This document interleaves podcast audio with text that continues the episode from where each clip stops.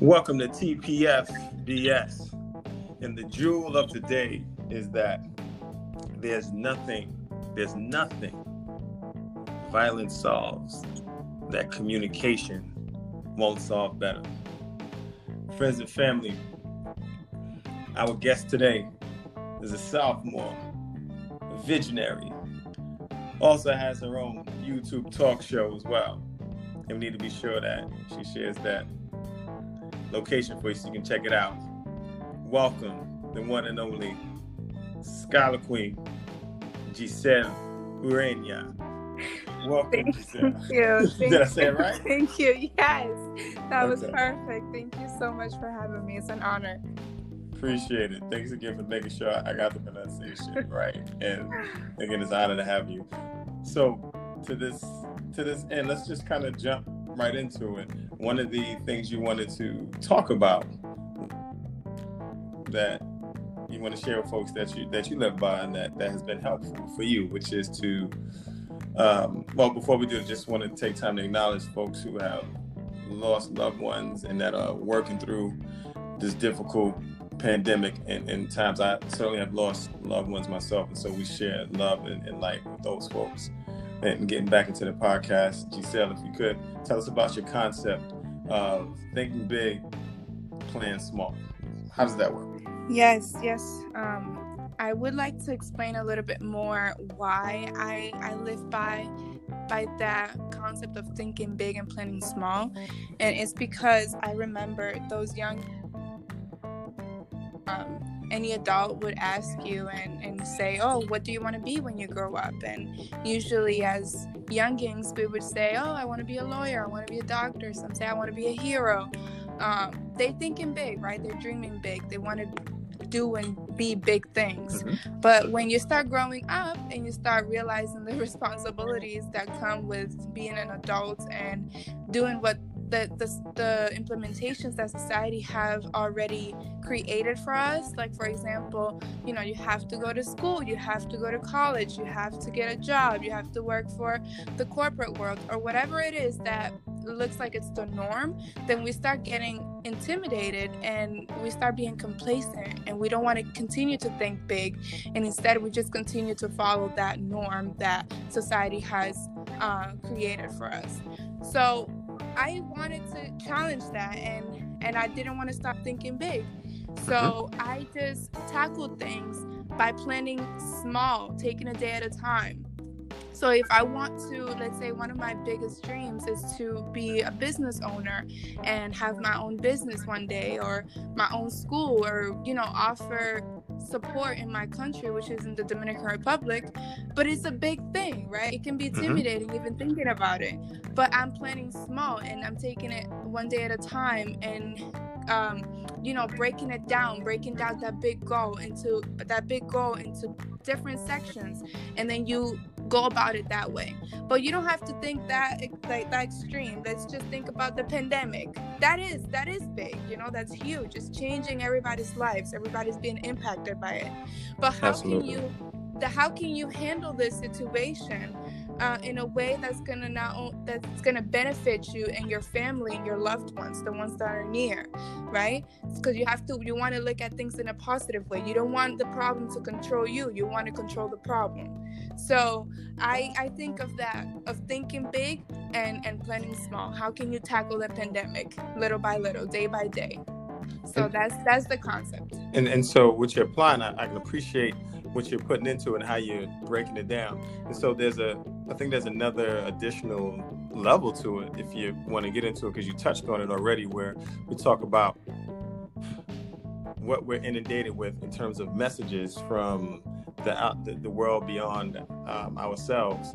And sometimes they limit what we see and how far we want to go. And so our ability to even think big is limited particularly if you're uh, a minoritized individual so what i want to ask you is how do you yourself navigate around that if there are any suggestions you have for other folks to navigate around that to not fall victim to imposter syndrome to make sure that you don't fall victim to other folks' lowered expectations of you, and that you do put the work in and you put the discipline to work to do what you have to do. Yes. Number one is to get to know yourself. How can you mm. think big if you don't even know what's your favorite color or you don't know what's your favorite food? You need to know yourself. You need to know your your boundaries. You need to know your likes, your don't likes, uh, you know everything. You want to know everything about yourself. And what I recommend is taking advantage of this being stuck, this quarantine season. Get to know mm. yourself a little bit more. Do things outside of your comfort zone. Um, meditate. If you're a believer if you're if, if you know you have any beliefs if you believe in god if religion is a big part of your of your beliefs then then ponder around it. Get to know the bible a little bit more. Pray a little bit more. Um, journal. Journal. Write down everything that's in your mind.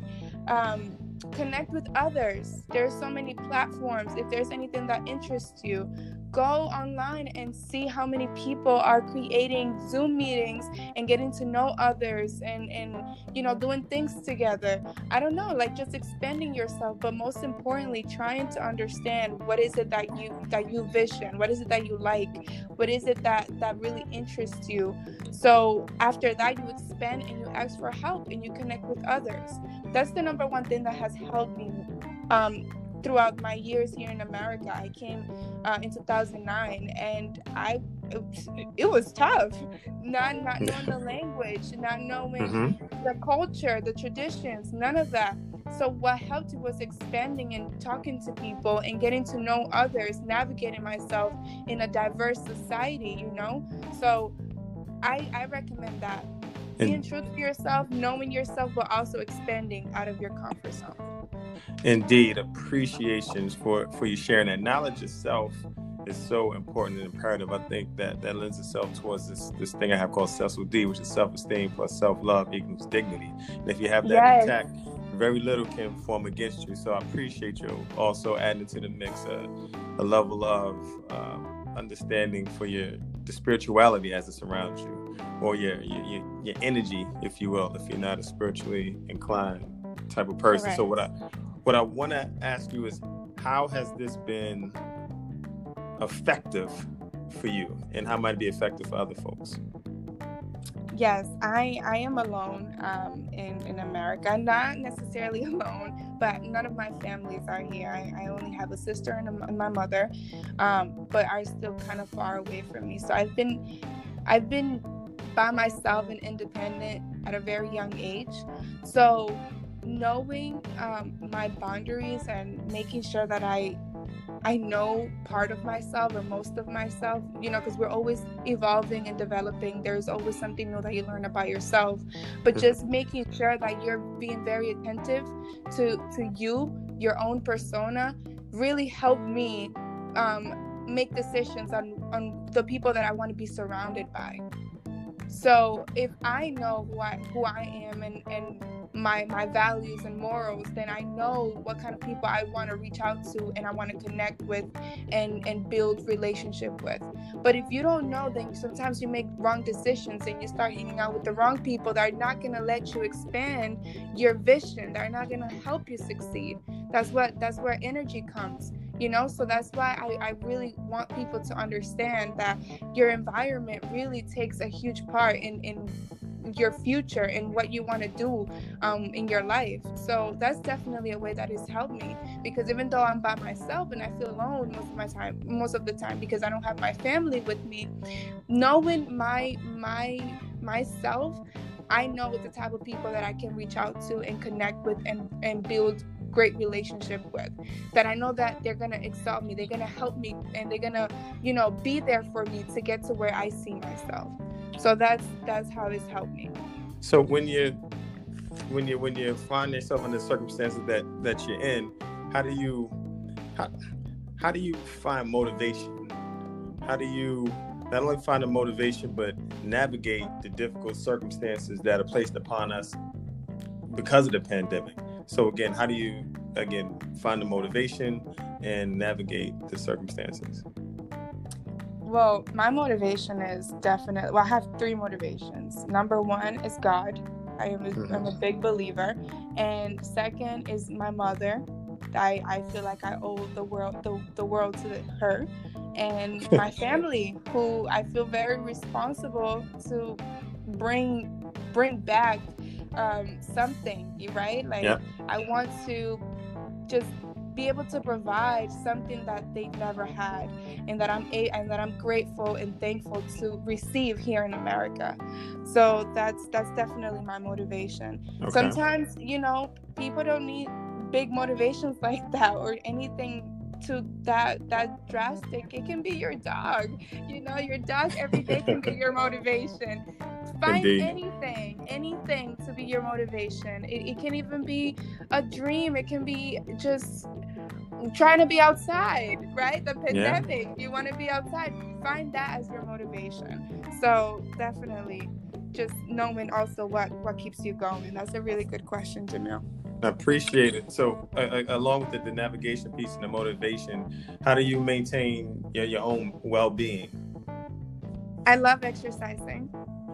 I am a big um, exercise person, and I feel like a, a, in the morning when I wake up and I do just a little workout gets my my spirit going, gives me energy. I feel like the day has started. So um, that and praying, praying a lot, um, journaling. I like watching a lot of videos, motivational videos, people that are wise and that have made it to the top. I listen to your podcast, Jamil. so that's definitely Oh. some of the things that keep me going. uh, because we're running out of time, but I want to give you an opportunity to answer some things real quick. You okay? You ready for that? Ready. All right. So, the first thing, as far as music goes, what are you listening to? Right now, I listen to a lot of worship music. One of my favorite bands, Elevation Worship. All right. And as far as visual, um, vi- visual things, uh, whether it be cinema or documentaries or etc., what what are you watching? The last movie I watched is Peppermint. Okay. And as far as literature goes, I know that you're in the throes of getting ready for the final weeks of class. And although it's been just turned inside out for all of our students and for faculty for that matter, and, and then staff folks with the emergency remote learning piece and trying to figure out how we build community and keep a classroom environment vibrant and still um, helpful and, and inclusive along with papers and exams and things like that what are you if you have the time what might you be reading Well, currently not reading anything but schoolwork, but Oh. the last book I read was Becoming by Michelle Obama. understood that's some good reading from what i understand like i said i'm going to actually be indulging and listening to the the book because um, as i've been fortunate to find out that she's actually the voice that narrates the book and actually reads it so it's, it'll be good to hear her actual voice say the words as she intended them Yes. And so, what I want to ask you as well is, are there? Because I, I, I just want to ask if you have any new projects that you're up to. I know that you started your the YouTube um, talk show, but is there? Are you still doing that? And if so, what's the location for it? The other thing is, are you doing any new projects beyond that as well? Yes. Um, well, my YouTube talk show is Revolutionary G Fitness. That's how you can find me on YouTube. And the the talk show is still continuing right now. Obviously, it's in pause. We cannot film. People cannot get together. But that's an ongoing project that will ha- be happening.